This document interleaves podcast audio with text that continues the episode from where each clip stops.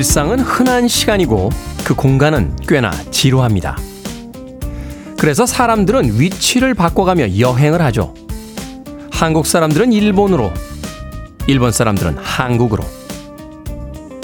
하지만 어디에나 있는 흔한 공기는 없으면 죽고요. 얻기 힘든 귀한 보석은 갖지 않고도 충분히 살 수 있습니다. 떠들썩한 축제가 지나간 다음 날, 삶에 대해 다시 한번 질문해 봅니다. 노력해야 가질 수 있는 반짝이는 것들보다 눈을 뜨면 그냥 다가오는 많은 것들에 대해서 말이죠. 캐럴이 흐르는 하루를 보낸 뒤 다시 진짜 삶이 이어집니다. 12월 26일 화요일 김태훈의 프리웨이 시작합니다. 노래 참 좋네요. Kelley McRae의 Until the End 듣고 왔습니다. 드라마 더 글로리의 삽입곡이라고 하는군요. 빌보드 키드의 아침 선택, 김태훈의 프리웨이, 저는 클 태 자 쓰는 테디, 김태훈입니다. 자, 장희숙님, 꽁꽁 언 길을 일찍 달려오시느라 수고하셨습니다. 테디 안녕하세요. 반갑습니다. 오늘도 좋은 날, 좋은 시간 담겠습니다. 라고 하셨고요. 최윤미님께서 연휴 끝, 일상 시작. 월요일 같은 화요일 good morning 테디 이번 주 12월 마무리 함께 잘 살아보아요 라고 하셨습니다. 월요일 어제 크리스마스였죠. 그러다 보니까 이번 주는 나흘만 이제 근무하면 됩니다. 회사에 따라서는 마지막 날은 또 일찍 퇴근을 시켜주는 회사들이 많으니까요. 굉장히 짧은 한 주가 기다리고 있습니다. 짧은 한 주가 남았다는 것은 2023년도 얼마 남지 않았다는 뜻이 될 테니까 마무리들 잘 하시길 바라겠습니다. 아, 박태권님, 테디님 좋은 아침이에요. 23년도 아직 6일이 남아있네요. 마무리 잘 하시길 바랍니다. 라고 하셨는데, 긍정적이시네요. 그렇군요. 생각해보니까 또 아직 6일이나 남아있군요. 아, 김수현님께서 프리웨이가 역사 속으로 사라진다는 비보를 카프라는 동료께 전달했더니 말이 없습니다. 하, 날은 따뜻하지만 마음은 늘 서늘한 아침입니다. 라고 하셨는데, 뭐, 비보까지일 건 있겠습니까? 아, 동료에게 전달했더니 말이 없는 건 혹시 연말 정산 때문에 그런 거 아닌가요?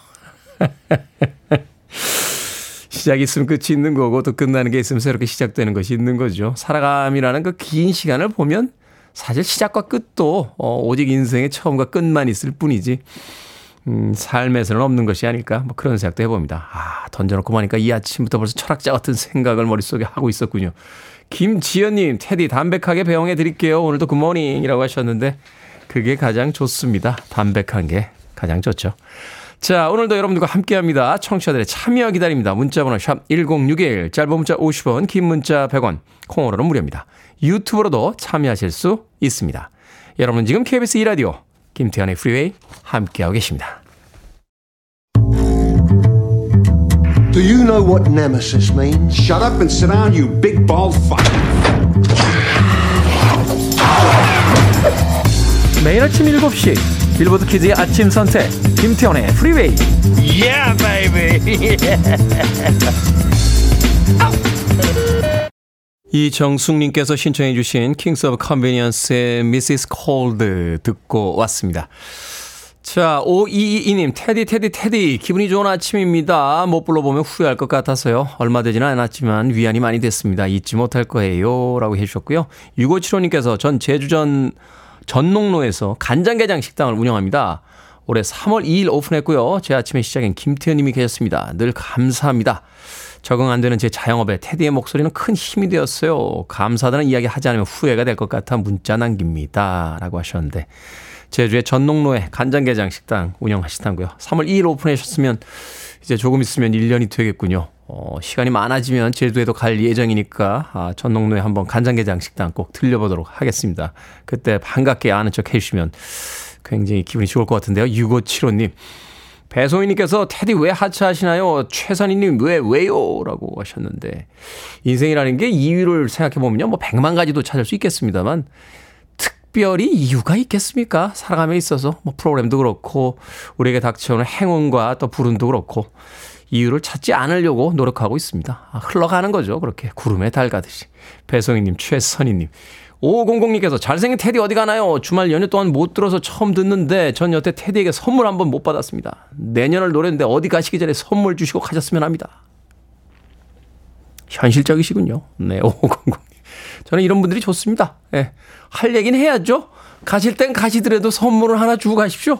라고 하시는데 호호콩콩. 아침부터 또 빵 터지게 만드시는군요. 역시 선물하면 치킨 한 마리 아니겠습니까? 치킨 한 마리와 콜라 보내드리겠습니다. 아, 치킨엔 다리가 두 개 있죠? 예, 하나 뜯을 때는 저의 처음 모습을 생각해 주시고 두 번째 다리를 뜯을 때는 저의 마지막 방송을 생각해 주시길 바라겠습니다. 아우, 오공공님 역시 대단하세요. K124288217님. 테디, 살다 보니 좋은 일, 나쁜 일에 어떻게 반응하고 인사해 주는지에 따라 인간관계도 정리되고 그렇더라고요. 실은 테디 걱정과 안부도 안부지만 라디오 프로그램 DJ 바뀌는 게 이렇게 마음에 쓸 일이 되기도 하는군요. 라고 하셨는데. 제 걱정은 너무 하지 마세요. 왜 그런 이야기 있잖아요. 부자들하고 미남은 걱정하는 게 아니라고. 예, 저는 부자는 아닙니다만 미남이니까 너무 걱정 안 하셔도 됩니다. 예, 어디 가도 잘 살 수 있습니다. K124288217님.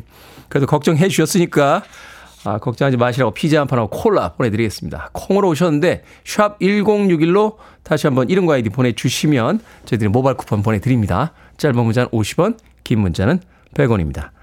자, 바네스 칼튼의 음악 듣습니다. A Thousand Miles.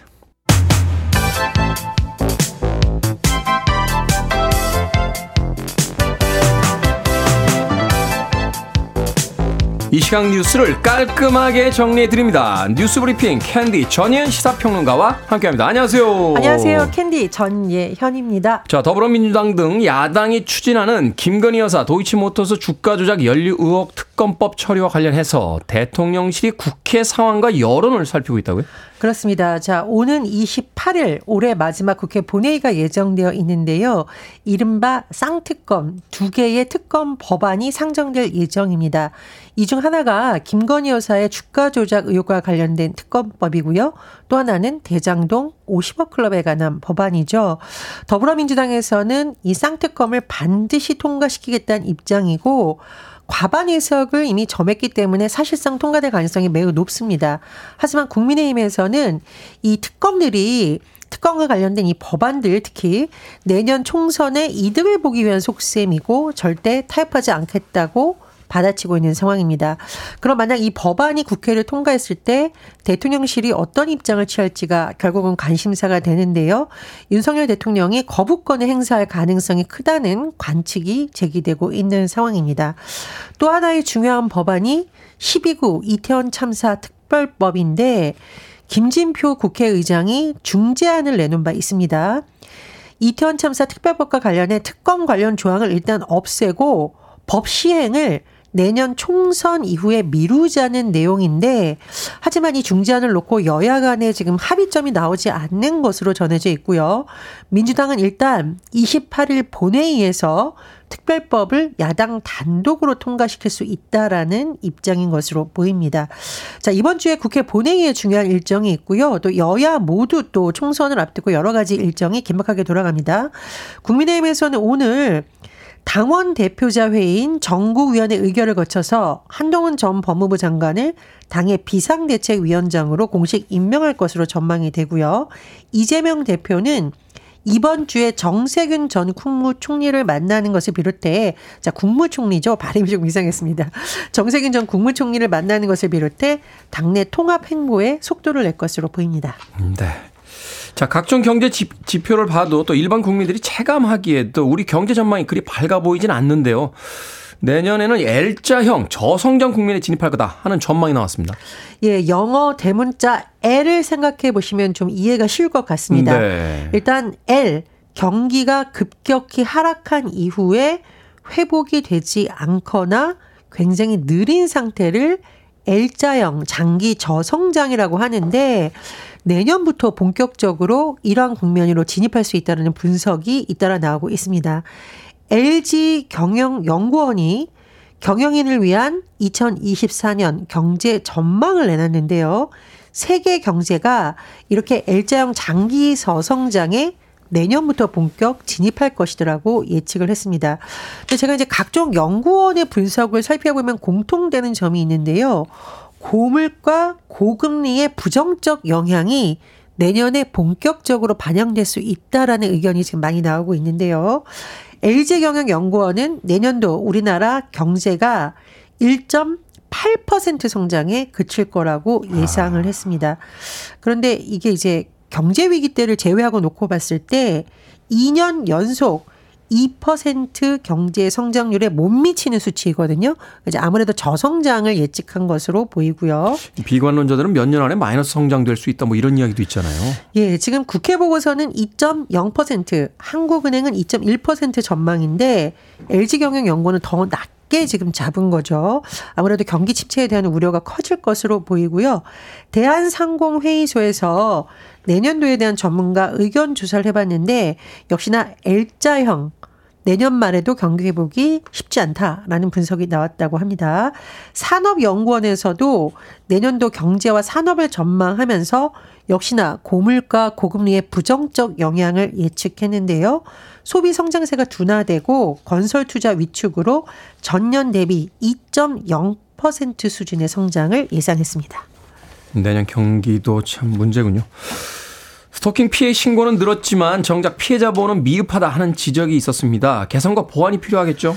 예, 우리나라에서 스토킹 처벌법이 시행된 지 그리 오래되지 않았습니다. 2021년 10월 21일부터 시행이 됐습니다. 그래서 경찰대 치안정책연구소의 김학신 연구관이 어, 여러 가지 통계를 놓고 한번 분석을 해봤다고 하네요.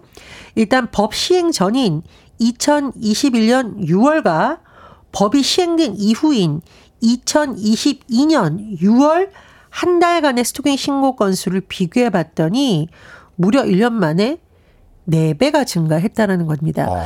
그 말은 이제 법이 시행되니까 아무래도 본격적으로 아, 이게 스토킹 행위이고 신고를 해야겠구나라는 인식이 확산된 것으로 보이는데요. 네.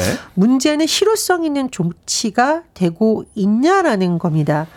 가해자가 피해자의 100m 이내에 접근하지 못하도록 하는 조치, 또 전기 통신 수단을 이용한 접근을 금지하는 긴급 응급 조치를 할 수 있는데 문제는 이것을 어길 경우에 천만 원 이하의 가태료를 부과하는 게 너무 가벼운 처벌이 아니냐라는 지적이 나오고 있는데요. 그러니까 천만 원 이상이 아니고 천만 원 이하죠. 그렇습니다. 특히나 이건 지금 과태료 처분이거든요. 따라서 이 연구관이 보고서에서 지적한 내용도 보면 스토킹 가해자가 긴급 응급 조치를 고의적이나 의도적으로 위반할 경우에는 과태료 처분이 아니라 징역형을 비롯한 형사 처벌을 받을 수 있도록 검토가 필요하다. 이렇게 제안을 했습니다. 네. 자, 반려동물용 유모차 판매량이 유아용 유모차를 넘어섰다는 소식입니다. 그러고 보니까 최근에 풍경을 보면 유모차가 이렇게 있어서 어, 예쁜 아기가 있나 하고 쳐다보면 반려동물들이 튀어나와서 깜짝 놀랐던 기억들이 있는데. 그렇습니다. 유모차를 사람 아기만 타는 게 아니라 이제 동물들도 많이 타죠. 노견도 타는 경우도 있는데 네. 한 마켓에서 올해 1분기에서 3분기 한번 분석을 해봤습니다. 100%라고 놓고 반려동물용 유모차 판매 비중과 사람아기 유아용 유모차를 비교해 봤는데 반려동물용은 올해 1분기에서 3분기에 57%까지 상승을 했는데 네. 사람 아기가 타는 유모차는 계속 그래서 올해 43%까지 급감해서 57%대 43, 즉 반려동물 유모차의 판매량이 더 비중이 아. 높았다는 겁니다. 이게 퍼센테이지로 더 다를 것 같은데요. 왜냐하면 그 반려동물용뿐만이 아니라 일반 유모차에다 이 반려동물 데리고 다니시는 분들이 있어요. 그럴 수 있겠죠. 물론 이제 저출생 문제가 직접적인 영향이 있는지는 봐야겠지만 네. 아무래도 영향이 있을 것이라는 분석이 나오는 이유가 어, 평균 출생아 수를 잡은 그러니까 여성 한 명이 평생 날 것으로 예상되는 평균 출생아 수를 우리가 합계 출산율이라고 하는데 지난해 0.78명까지 떨어졌거든요.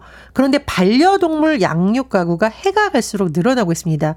국민 4명 중 1명 무려 25.4%가 반려동물을 키운다는 통계가 나왔기 때문에 아무래도 그런 분석이 좀 힘이 실리고 있습니다. 그렇군요. 신생아들보다 반려동물들이 더 많은 시대를 살고 있습니다. 자, 오늘의 시사 엉뚱 퀴즈 어떤 문제입니까? 네, 경제 싱크탱크들의 내년 경제 전망 분석을 전해드렸습니다. 기분 좋은 반전이 일어났으면 바라면서 자, 오늘의 시사 엉뚱 퀴즈 드립니다. 대표적인 반전 영화 중에는 바로 이 영화가 있습니다. 나이트 샤말란 감독의 영화인데요. 브루스 윌리스가 주연을 맡았던 이 영화 무엇일까요? 이 영화에서 브루스 윌리스의 직업은 아동 심리 학자였습니다. 1번 아쿠아맨, 2번 식스센스, 3번 해리포터, 4번 웰컴 투 동막골. 정답 아시는 분들은 지금 보내주시면 됩니다. 재미있는 오답 포함해서 모두 20분에게 아메리카노 쿠폰 보내드립니다. 대표적인 반전 영화가 있죠. 결과에서 우리에게 충격을 주는 영화입니다. 나이트 샤말란 감독의 영화로 브루스 윌리스가 주연을 맡았던 이 영화 무엇일까요? 극 중에 브루스 윌리스의 직업은 아동 심리학자였습니다. 1번은 아쿠아맨, 2번은 식스센스, 3번은 해리포터, 4번은 웰컴 투 동막골 되겠습니다. 문자번호 샵 1061, 짧은 문자 50원, 긴 문자 100원, 콩으로는 무료입니다. 뉴스 브리핑 전예현 시사평론가와 함께했습니다. 고맙습니다. 감사합니다. 스티비 원더와 아리아나 그란데가 함께했습니다. Faith. See the girl with the diamonds in her shoes. She walks around like she's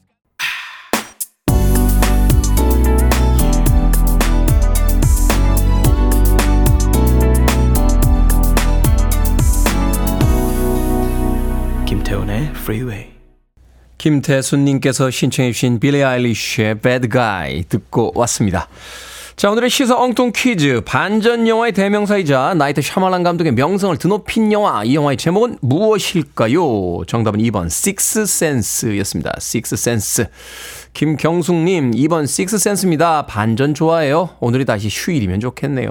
멋진 반전인데요. 오늘이 다시 휴일이면. 7436님, 2번 식스센스 너무 재밌게 봤습니다. 마지막 반전에 깜짝 놀랐던 기억이 아직도 생생하네요. 이번 주말에 다시 한번 보고 싶습니다. 하셨고요. 박정진님, 오늘 아침 또 다른 반전이 있기를 바랍니다. 2번 식스센스요. 테디 가지 마요. 힝이라고 하셨는데, 예, 갔다가도 곰방 오겠습니다. 네, 이세창님, 답이 너무 쉬운데요. 닥터 스트레인지라고 하셨고요. 하지만이라고 닉네임 쓰시는데, 돈가스, 갑자기요? 두툼한 돈가스 먹고 싶네. 오늘 점심 메뉴로 정했습니다. 라고 하셨습니다. 돈가스도 종류가 많죠. 어, 그 중에서도 일본식 돈가스라고 하나요? 고기로 이렇게 두툼하게, 예, 안심이나 등심을 사용해서 하는 돈가스가 있고, 남산에 올라가면 먹는 돈가스 있죠, 이렇게. 오랫동안 두들겨가지고 아주 얇게 편 그 돼지고기를 크게 왕돈가스로 크게 해가지고 이렇게 저는 후자 쪽을 더 좋아합니다. 예, 후자 쪽 맛있잖아요. 바삭바삭하고 밥인데 과자 먹는 기분 들고. 예. 남산에 한번 올라가야 되는데 예, 내년에 시간이 좀 나니까 남산에 한번 가야겠다 하는 생각을 합니다. 자, 방금 소개해드린 분들 포함해서 모두 스무 분에게 아메리카노 쿠폰 보내드립니다. 당첨자 명단 방송이 끝난 후에 김태훈의 프리웨이 홈페이지에서 확인할 수 있습니다. 콩으로 당첨되신 분들 방송 중에 이름과 아이디 문자로 알려주시면 모바일 쿠폰 보내드립니다. 문자 번호는 샵 1061, 짧은 문자는 50원, 긴 문자는 100원입니다.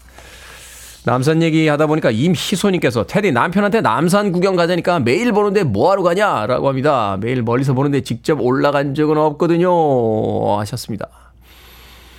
그렇죠. 남산을 보러는 남산을 갈 필요가 없죠. 남산을 보려면 남산에서 멀리 떨어져 있으면 제일 잘 보이니까 예, 매일 보는데 뭐하러 가냐라고 하셨는데 매일 보던 여자친구는 왜 꼬셔서 결혼하셨냐라고 한번 남편분에게 이야기를 해보시죠. 그러면 남편분이 뭐라고 대답을 할지 좀 궁금해지는데요. 맨날 보던 사이인데 왜 꼬셔서 결혼했냐라고 임희선님.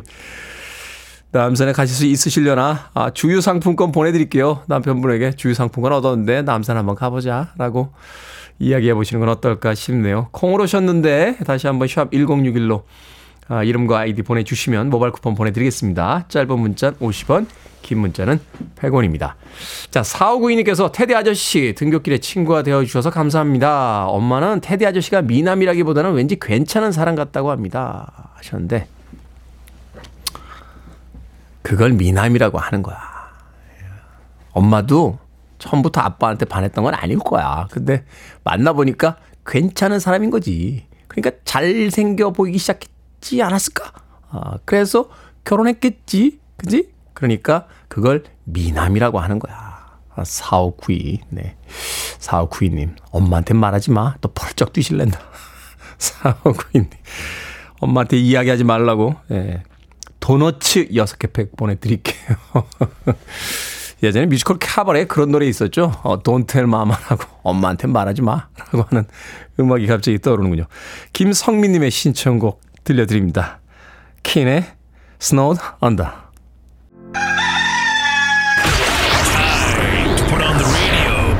김태훈의 Freeway. Are you ready?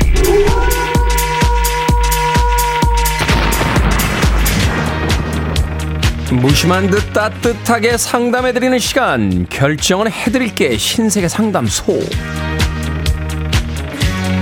Barbara Streisand. 김창래님 친척들에게 새 선물을 할까요? 아니면 설날 때 선물을 할까요? 설날에 하세요 새해 받아도 설날에 또 없나 궁금해 하시니까요 Barbara Streisand. 5091님 길거리에서 누군가 사진 찍고 있으면 지나가면서 괜히 V 하고 장난치고 싶어집니다 한번 해봐도 될까요? 아니면 얼굴 가리고 후딱 지나갈까요? 후딱 지나가세요 사소한 장난이 큰 사고 만듭니다 8017님 제가 또 파스타 양을 못 맞춰서 혼자 먹을 건데 2인분을 했습니다 물론 제가 다 먹을 수는 있어요 다 먹을까요? 아니면 살을 생각해서 반만 먹을까요? 다 먹읍시다 그래서 일부러 2인분 하신 거 아니에요? 3367님 보고 싶은 영화가 있는데 러닝타임이 4시간쯤 됩니다 영화를 다 볼까요? 아니면 요약본을 찾아서 볼까요? 4시간짜리 영화 그냥 다 봅시다 인생 지루하다고 줄여서 살진 않잖아요 방금 소개해드린 네 분에게 선물도 보내드립니다. 콩으로 뽑힌 분들 방송 중에 이름과 아이디 문자로 알려주세요. 크고 작은 고민들 보내주시면 이 시간에 상담해드립니다. 문자번호 샵 1061, 짧은 문자 50원, 긴 문자 100원, 콩으로는 무료입니다. 베리 화이트입니다. You're the first, the last, my everything.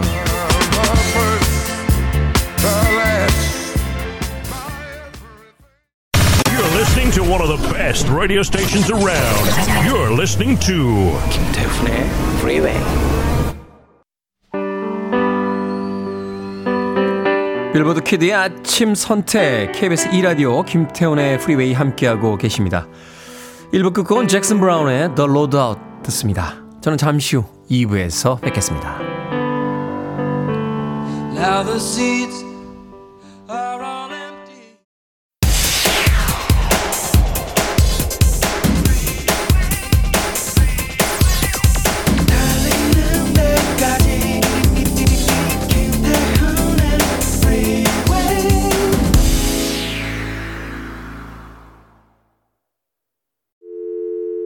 I need your arms around me. I need to feel your touch.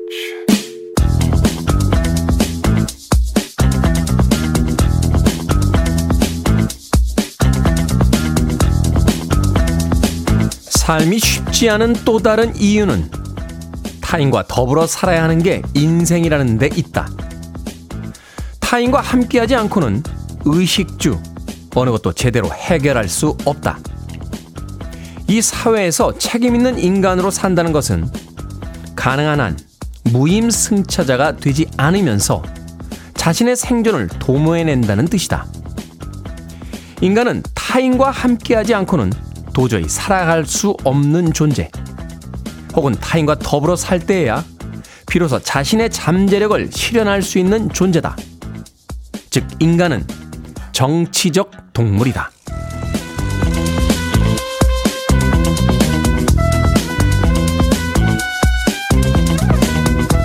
뭐든 읽어주는 남자. 오늘은 청취자 이상기님이 보내주신 김영민의 인간으로 사는 일은 하나의 문제입니다. 중에서 읽어드렸습니다. 혼자서 모든 걸 해결할 수 있다면 갈등도 없겠지만요. 그게 어디 가능한 일일까요? 누군가 농사 지어준 음식과 만들어준 물건, 제공해주는 서비스들이 있어야 내 삶도 이어지겠죠. 게다가 사람은 적당한 관심과 인정을 받고 싶어 하니 생각보다 많은 것들이나 혼자서는 의미 없게 되어 버립니다. 그러니 쉽지 않지만 함께 사는 법을 배우는 거죠. 배려하고 인내하는 건 타인을 위한 행동 같지만 결국은 나를 위한 일이기도 하니까요. 영화 500일의 썸머 중에서 The Temper Trap의 Sweet Disposition 듣고 왔습니다. 자, 이 곡으로 김태훈의 프리웨이 2부 시작했습니다. 앞서 일상의 재발견, 우리 하루를 꼼꼼하게 들여다보는 시간, 뭐든 읽어주는 남자. 오늘은 청취자 이상기 님이 보내주신 김영민의 인간으로 사는 일은 하나의 문제입니다. 중에서 읽어드렸습니다. 정재훈님께서 더불어 살아가기 쉽지 않지만 날마다 두기 쫑긋하고 살아갑니다. 다른 이의 마음 놓치지 않으려고요. 강숙현님께서는 그러니까 타인과 함께 해야만 존재는 우리들이에요. 테디가 아침에 있어서 우리가 있듯이 라고 하셨는데 여러분들이 있기 때문에 제가 아침에 있을 수 있었던 거죠. 전후가 좀 바뀐 것 같은데요. 우리는 혼자 살 수 있더라고 착각하는 순간들이 있죠. 하지만 생각해 보면 음, 나의 작은 삶의 일상 모든 부분들이 누군가의 노력과 헌신을 통해서 만들어졌다는 것을 알 수 있습니다.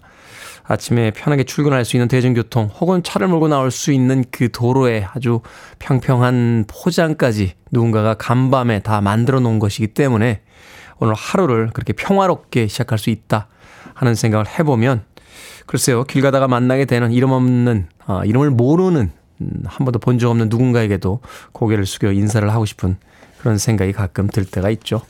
그런 마음들을 다 가질 수 있다라면 전쟁 없이 싸우지 않고 잘 살 수 있을 것 같은데. 네.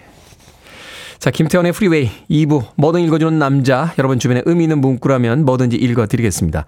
홈페이지 게시판에 사연 보내주시면 되고요. 말머리 뭐든 달아서 문자로도 참여 가능합니다. 문자번호 샵 1061, 짧은 문자는 50원, 긴 문자는 100원, 콩으로는 무료입니다. 오늘 채택된 청취자 이상기님에게 촉촉한 카스테라와 아메리카노 두 잔 모바일 쿠폰 보내드리겠습니다. I want it. I need it. I'm desperate for it. Okay, let's do it. 김태훈의 Freeway. 음악 참 좋죠. 아트 가펑클의 Traveling Boy 듣고 왔습니다. 저의 playlist에도 어, 담겨져 있는 음악입니다. 이 아트 가펑클의 솔로 음반들도 어, 사이먼 앤 가펑클 시절 못지않게 좋은 곡들이 참 많이 담겨져 있습니다. 아트 가펑클의 Traveling Boy 듣고 왔고요. 앞서 들으신 곡은 카펜터스의 Goodbye to Love까지 두 곡의 음악 이어서 들려드렸습니다. 김경수님께서 그만두실 때 되니까 이제서 미남이신 걸 알았네요. 어쩌죠? 죄송해요. 그 전에 알았으면 더 많이 열심히 테디 얼굴 봤을 텐데. 그러니까 이렇게 한 끗씩 늦죠. 김경수님. 지금이라도 알아봐 주시니까 감사합니다. 네. 어, 9988님께서요, 테디 떠난다니 서운한 마음이 큽니다. 저도 어디론가 떠나고 싶은 마음이 드네요. 멀리 가시나요? 라고 하셨는데, 때로는 좀 멀리 갈 계획도 있고요. 어, 조금 오래 쉴 계획도 있습니다. 아, 제가 굉장히 좋아하는 그 일본 드라마가 있어요. 옛날에 기무라 타쿠야가 나왔던 Long Vacation이라는 드라마가 있는데 거기서 이제 롱 베케이션은 조금 다른 의미긴 합니다. 아, 좀 다른 의미긴 합니다만 그 드라마 볼 때마다 아, 긴 휴가라는 거. 저 현대인들이 참 꿈꾸기 쉽지 않은 거잖아요. 어, 저도 생각해 보면 20대 후반에 사회에 나온 뒤로 일주일 이상 쉬어본 적은 없습니다. 예. 회사를 잘리고 다음 회사에 갈 때까지 그 중간 기간에도 계속 뭘 하고 있었어요. 예, 계속 뭘. 이상한 아르바이트도 하고 있었고, 계속 뭘 하고 있었는데, 이번엔 조금 쉬고 싶다라는 예, 생각도 듭니다. 예, 좀 멀리 가고 싶습니다. 예, 어디요? 남미? 아, 그런데 말고. 저는 도시 남자라 너무 자연이 많은 데는 그 좋아하지는 않습니다. 자, 김보우님, 테디 휴가 중 버킷리스트 뭡니까? 더운 나라에서 서핑하시는 건가요? 늦잠 푹 자긴가요? 늦은 시간까지 와인 마시기인가요? 하셨는데 일단은 좀 자야죠. 어, 푹 자고 일어났는데 계속 잘 수 있는 시간에 다시 한번 자고 나서 어, 그리고 라면을 하나 끓여 먹을 겁니다. 그리고서는 동네에 이렇게 산책을 나갈 계획이에요. 그때 막 바쁘게 움직이는 사람들을 보면서 다들 바쁘구만. 이라고 한마디, 한마디 하고 들어와서 다시 잘 계획입니다. 예. 어제는 너무 먼 과거라서 예, 기억나지 않듯이 내일은 너무 먼 미래라서 미래, 미리 계획을 잡진 않을 예정입니다. 궁금증에 대한 답이 됐는지 모르겠네요. 템테이션스 음악 듣습니다. I can get next you.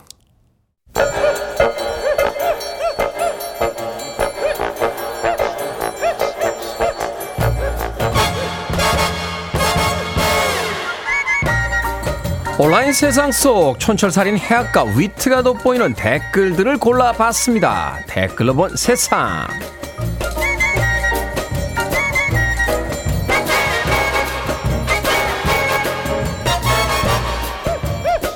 첫 번째 댓글로 본 세상. 요즘 사람 대신 기계가 주문을 받는 키오스크를 설치한 가게들이 늘고 있는데요. 키오스크가 익숙하지 않은 사람들을 위한 다양한 기술이 시도되고 있다고 합니다. 보험금 청구용 키오스크 앞에 서면 카메라가 성별과 나이를 확인해 글씨 크기를 조절하고 AI가 음성을 인식해 안내도 해주는 식인데요. 키오스크 사용법을 알려주는 교육용 키오스크도 인기라는군요. 여기에 달린 댓글 드립니다. YR님. 진정한 첨단 기술은 누구나 쉽게 사용 가능한 기술이 아닐까 싶네요. 제이드님, AI랑 대화하는 거 쉽지 않습니다. AI가 뭐라고 하는 건지 설명해줄 상담원이 필요해요.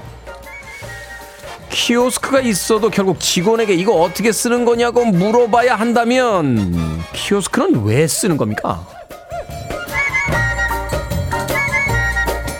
두 번째 댓글로 본 세상 한 고속버스 기사가 운행 7년 만에 처음으로 팁을 받았다며 인터넷에 사진을 올렸습니다. 버스 기사는 터미널에 대기하던 중 허리가 불편한 할머니를 보고 가방을 대신 들어드린 뒤 안전띠까지 메어줬다는데요. 할머니는 운전석 컵 받침에 무언가를 툭 던졌고 도착지에 내려서는 이렇게 친절한 기사님은 처음 봤다. 덕분에 무사히 올 수 있었다. 라고 말했다는군요. 버스 기사는 할머니가 던진 게 사탕인 줄 알았다가 뒤늦게 5만원짜리 지폐였다는 걸 알게 됐다는데요. 여기에 달린 댓글 드립니다. 미드나잇님. 그동안 할머니가 다른 곳에서 얼마나 힘드셨을지 떠올라 울컥하네요. 훈훈하면서도 되돌아보게 됩니다. 원호님. 약자를 도울 줄 아는 친절한 기사님과 다른 사람의 배려에 감사할 줄 아는 할머니. 이런 분들이 좀 많아졌으면 좋겠습니다. 할머니 쿨하시네요. 건강하게 오래오래 사세요.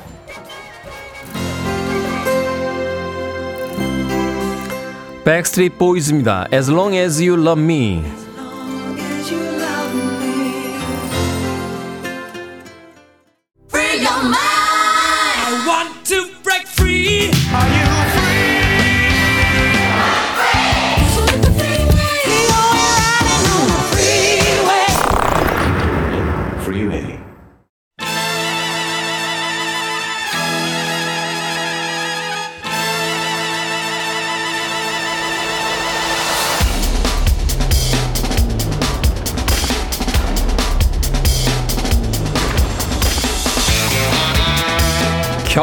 이야기 흥미롭게 풀어드립니다. 언더스탠딩 안승찬 경제 전문 기자와 함께합니다. 이게 머니 사무소 안승찬 경제 전문 기자 나오셨습니다. 안녕하세요. 네, 안녕하세요.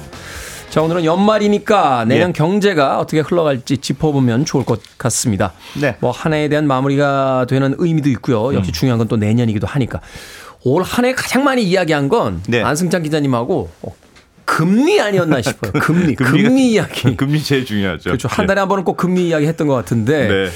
역시 내년에도 제일 중요한 건 금리겠죠. 그렇습니다. 뭐 금리 상황이 어떻게 보- 되느냐가 이제 경제를 전체적으로 결정하는 제일 중요한 요인이니까 금리를 예상하는 감을 잡으시는 게 참 중요한데 네. 어, 생각해 보시면 코로나 팬데믹이 일어난 이후에 이제 미국이 금리를 0%까지 낮췄다가 이후에 이제 뭐 물가가 급등하면서 이거 잡느라고 미국 중앙은행이 기준금리를 5%대까지 급하게 올렸잖아요. 그렇죠. 그러니까 금리를 이렇게 올려놓으니까 뭐 힘든 사람도 많고 경제 부작용도 많았고 그랬는데 내년부터는 미국 연준이 기준금리를 다시 인하하게 될 거다. 이런 굉장히 강력한 신호들이 나오기 시작했습니다. 네. 뭐 그렇게 되면 시중금리가 떨어지게 되면 빚 있는 사람들 뭐 빚 내야 되는 사람들 입장에서 굉장히 반가운 얘기가 되고 또 시중에 돈이 많아지니까 경제도 좀 좋아질 수 있고 네. 주식이나 부동산 가격도 높아질 수 있는 기대감이 생기니까 어 내년에는 하여튼 금리가 확실히 내려가는 거지 내려가면 음. 얼마나 내려가는 건지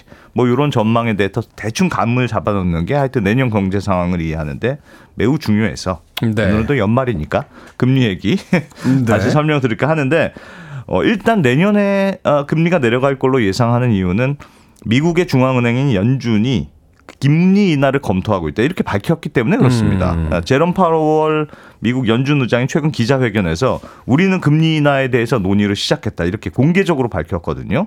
지난달만 하더라도 파월 의장이 우리 금리 인하는 아직 전혀 생각이 없어. 이게 이제 파월 의장의 멘트였는데 한달 네. 만에 갑자기 지금 금리 인하를 우리는 검토하기 시작했다 이렇게 밝혔으니까 이 제롬 파월도 은근히 즐기는 것 같아요. 스포트라이트 받는 거. 그렇습니다. 왔다 갔다 네, 네. 왔다 갔다 좀 하는데 그러니까요. 이게 보통은 파월 의장이 기자회견 같은 거 하면 기자들이 막 질꾸준 질문들 막 던지잖아요. 그러면 아 그거 대답하는 과정에서 실수로 발언들이 가끔 나오긴 해요. 네. 그래서 이거 큰일 났다 싶으면 나중에 반대로 뒤집는 얘기도 하고 음. 뭐 이런 경우들이 있습니다만 이번에 좀 특이했던 건 기자회견에 파월 의장이 원고를 아예 딱 써갖고 왔어요. 그래서 원고를. 그걸 그대로 읽은 겁니다. 아. 그러니까 이거는 작정하고 나왔다 이런 뜻이잖아요. 계획에 섰다 이런 뜻이네요. 그렇습니다. 그러니까 보통 이런 원고 준비할 때는 진짜 혹시나 상대방이 잘못 알아들으면 안 되니까 막 마치 연애 편지 쓰듯이 그렇죠. 단어 하나, 문장 하나 굉장히 꼼꼼하게 가다듬어서 써오거든요. 거의 두보가 한자 하나 이렇게 바꿔 쓰듯이. 아 그렇습니다. 네. 이 연애 편지 쓰는데 단어 하나 잘못 썼다고 생각해 보세요. 이 대참사 아닙니까? 그래서 잘 안 됐나. 그래서 세심하게 써온 원고를 가지고 연준이 금리 인하를 논의하고 있다 이렇게 밝힌 거니까 이거는 확실한 메시지를 어, 던진 것으로 봐야 하는 게 합리적이고 네. 그래서 이제는 미국이 기준금리를 더 올리지 않고 앞으로는 내려가는 일만 남았다 이렇게 일단은 이해할 수 있을 것 같습니다. 그렇군요. 이 파월 의장이 계속해서 금리를 그 주장, 그 상승을 주장했던 것 중에 하나 이제 물가는 무조건 잡겠다. 그렇습니다. 어, 이런 음. 어떤 그 말하자면 자신의 어떤 신념 같은 것이 있었는데 한 달 만에 입장이 바뀐 이유는 뭡니까? 물가가 드디어 미국에서 떨어지기 시작한 건가요? 그렇죠. 물가가 생각보다 좀 빨리 안정화되고 있다 이렇게 판단했기 때문에 보이는데 아, 며칠 전에 미국의 11월 PC 물가 지수라고 해서 이제 개인 소비 지출 물가 지수라는 지표가 발표가 됐거든요. 네. 여기에서 굉장히 중요한 아, 변화가 나타났는데 이 P, PC 물가 지수라는 게 조금 생소하신 분들이 있을 것 같습니다. 우리가 음. 이제 CPI라고 해서 소비자 물가 지수는 많이 들어보셨을 텐데 네. 미국에서는 소비자 물가 지수 말고 개인 소비 지출 PC 물가 지수라는 걸 별도로 또 발표를 하거든요. 이게 사실은 어, 소비자 물가 지수보다 훨씬 중요한 물가 지표예요. 왜냐하면 대략 어떤 거냐면 물가 지수니까 사람들이 사는 물건값 어떻게 달라지는지 조사해서 이제 반영한다. 이런 컨셉은 비슷한데 소비자 물가는 주로 어떤 식으로 조사하냐면 물건 하나를 딱 찍어요. 그럼 2년간 이 제품의 가격이 어떻게 변화했는지 추적 관찰하는 방식이거든요. 그러니까 라면 값이 어떻게 됐는지, 뭐 짜장면 값은 어떻게 됐는지, 그러니까 이걸 반영하는 건데 2년은 좀 너무 긴 거 아니냐 음. 이렇게 생각할 수 있잖아요. 예를 들어서 그렇죠. 소갈비 값이 유독 많이 올랐어요. 그럼 사람들이 아 소갈비는 이제 못 먹겠다. 돼지갈비로 갈아타자. 뭐 이렇게 대체제로 갈아타게 되는데 소비자 물가는 한 번 품목을 찍으면 2년간 가니까 사람들이 대체제로 갈아탄 돼지갈비 가격은 잘 반영이 안 되거든요. 어, 그렇겠네요. 그런데 PC 이 개인 소비 지출 지수는 6개월마다 사람들이 실제로 뭘 샀느냐 이걸 조사해서 그 제품 가격을 전부 반영하는 방식으로 조사하거든요. 그러니까 조금 융, 융통성이 더 있는 방식이고 그래서 사람들이 소갈비 대신 돼지, 돼지갈비를 먹으면 그것까지 같이 반영한 물가 지수를 조사하니까 네. 어, 버- 번거롭게 조사하는 건 좀 번거롭더라도 실제 상황을 좀 더 잘 반영하는 물가 지수다 이렇게 볼 수 있고요. 좀 더 디테일하게 이제 조사를 한다는 그렇습니다. 근데 지난주에 발표된 미국의 11월 개인 소비 지출 물가 지수가 어떻게 나왔느냐? 작년과 비교해서 2.6% 상승하는데 그쳤거든요. 이게 2021년 2월 이후에 뭐 2년 9개월 만 최저치로 떨어진 거고 거죠. 물가 상승률이 둔화됐다. 매, 매우 둔화된 거죠. 음. 어, 특히나 아, 중요한 게 작년 말고 전달인 10월하고 비교한 이 개인 소비 지출 물가 지수가 어떻게 됐냐 봤더니 마이너스 0.1% 아. 떨어진 걸로 나왔어요. 이게 되게 중요한데 코로나 팬데믹 이후에 지금까지 물가가 전달보다 떨어진 적이 단 한 번도 없었거든요. 근데 이번에 처음으로 물가가 떨어진 걸로 나오기 시작하니까 아 이게 진짜 방향이 달라진 거 아닌가 이런 생각이 들 수밖에 없는 거고 네. 또 물가 지수 중에서도 휘발유 가격, 농산물 가격 이런 거는 그때 그때 가격이 너무 많이 달라지니까 국제 정세에 따라서 변동폭이 크잖아요. 그렇습니다. 그래서 요 요런 거 좀 제외하고 공산품 중심으로 물가 지수를 따로 발표하는 경우들이 있거든요. 요거는 알맹이만 골랐다고 해서 코어 물가 지수 혹은 근원 물가 지수 이렇게 부르는데 연준이 얘기하는 2% 물가 상승 목표치 요거는 사실은 코어 물가 지수가 2%로 되도록 한다. 이런 의미거든요.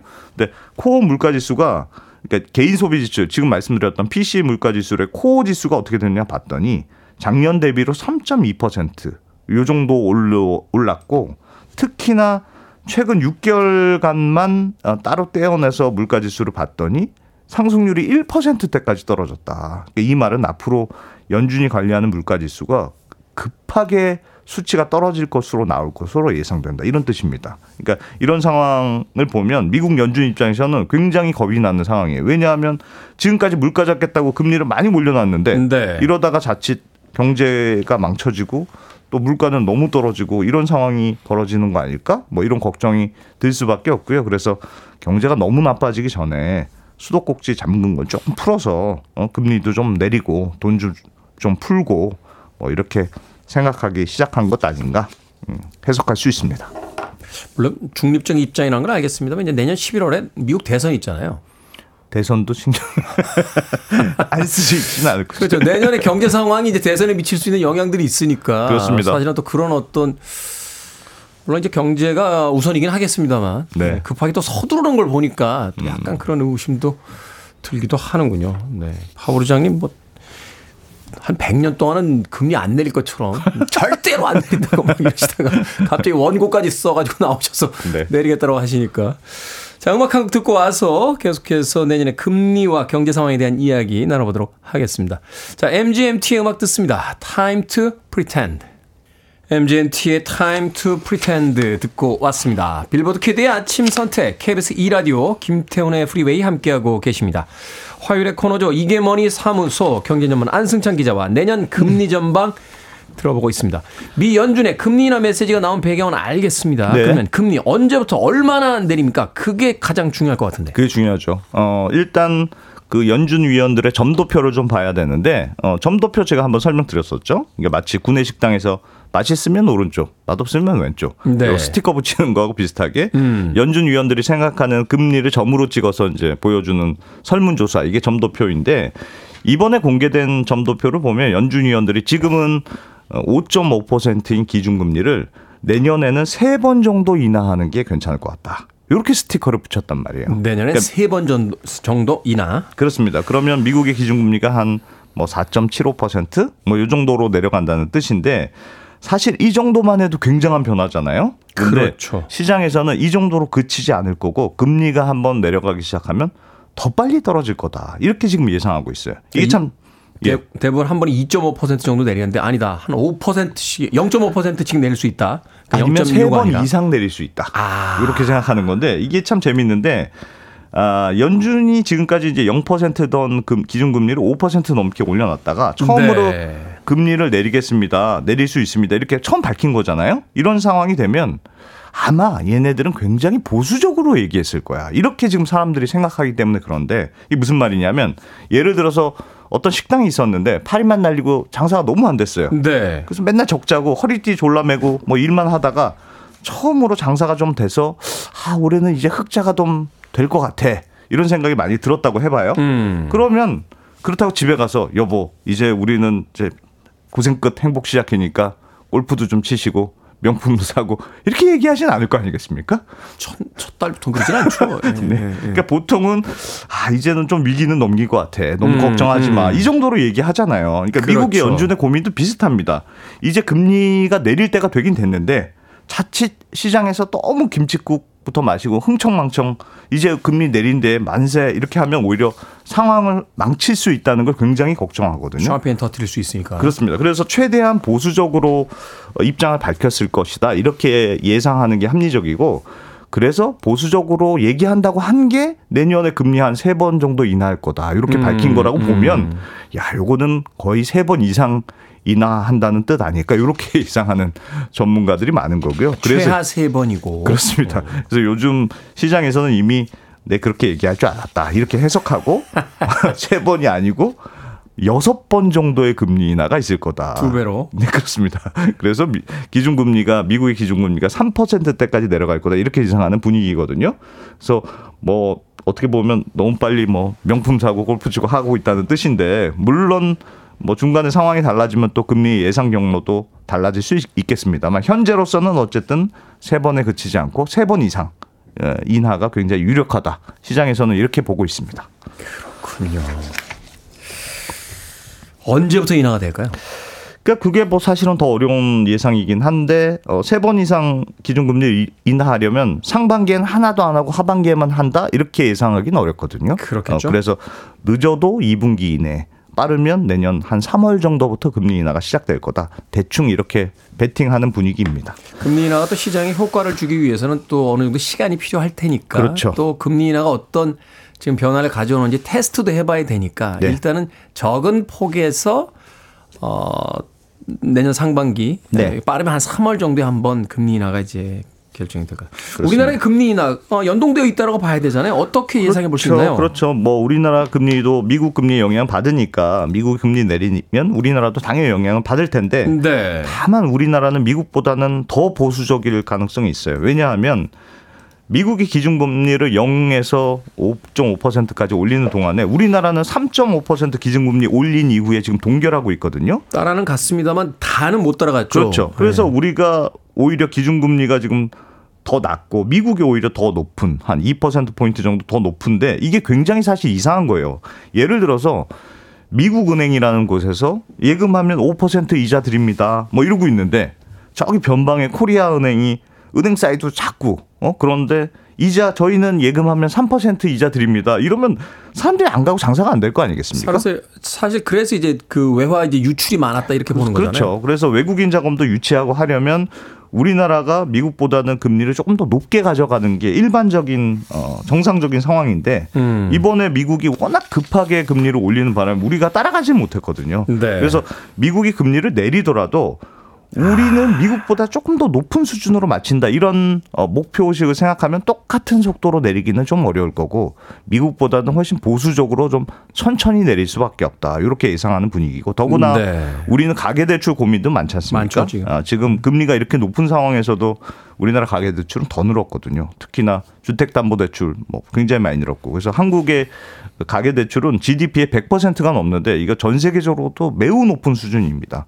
음. 그래서 여기에 전세금도 포함이 안 돼서도 이 정도니까 아? 아, 우리나라 가계부채는 진짜 심각한 문제고 그래서 금리를 만약에 급하게 우리가 낮추면 사람들이 금리 싸졌다고 또 대출 많이 늘릴 수 있거든요. 그렇죠. 그럼 가계 대출이 더 늘어나니까 한국은행 입장에서는 이게 또 부담스러워요. 그래서 한국은행의 경우는 물가 추이도 좀 더 확인하고 미국이 확실히 금리 내리는 거 좀 보고 그 이후에 금리 인하에 나설 거다 이렇게 예상하는 분들이 많고 그래서 우리나라의 금리는 미국보다는 조금 더 천천히 조금 더 보수적으로 내려가게 될 거다. 이렇게 예상하는 게 좀 대체적인 의견인 것 같습니다. 어느 시점에 가서는 이제 미국 금리하고 맞추려고 들겠죠. 그렇습니다. 어, 그렇죠. 미국에서 이제 좀 낙관론자들은 여섯 번의 금리 인하를 이야기 하고 있다는 우리 한 절반 정도로 생각을 해보는 게 음. 내년 전망에 좋을 것 같습니다. 내년에 집 사야 되나요? 이제 집 좀 살려고 하는데 집이 없어서. 자, 이게 뭐니 사무소 내년에 금리 전망 들어봤습니다. 여기서 예. 또한 번의 아쉬운 인사를 나눠야겠네요. 올해 1월 중순부터 프리웨이에 합류하셔서 1년 동안 정말 재미있고 가치 있는 경제 네. 이야기 들려주셔서 저 역시 굉장히 흥미진진하게 이 시간 진행하고 또 들었습니다. 함께 해주신 소감 청취자분들에게 또 인사까지 좀 간략히 남겨주시죠. 야, 제 하여튼 저도 한지 1월부터 했다는 얘기를 듣고 네. 시간이 한 6개월 이 정도밖에 안 된 줄 알았는데 음. 생각보다 시간이 빨리 지나서 아, 매우 재밌게 했었구나 그런 생각이 들었고 사실은 경제라는 게 원래 재미없고 딱딱하고 이런 생각이 많이 드는데 그렇죠. 그래도 조금 쉽게 재미있게 들으실 수 있도록 준비했는데 그나마 뭐 잘 들어주셔서 감사하고 또 청취자 여러분들 테디하고 같이 해서 매우 즐겁고 행복하고 보람 있었습니다. 네. 새해 복 많이 받으십시오. 새해 복 많이 받으십시오. 뭐 안승찬 경제 전문 기자는 또 다른 어떤 라디오에서도 충분히 이 만나실 수 있을 겁니다. 지금까지 언더스탠딩 안승찬 경제 전문 기자와 함께했습니다. 고맙습니다. 고맙습니다. KBS 2라디오 김태훈의 프리웨이 오늘 방송 여기까지입니다. 오늘 끝곡은 잉거마리의 Will You Still Love Me Tomorrow 준비했습니다. 편안한 하루 보내십시오. 전 내일 아침 7시에 돌아오겠습니다. 고맙습니다.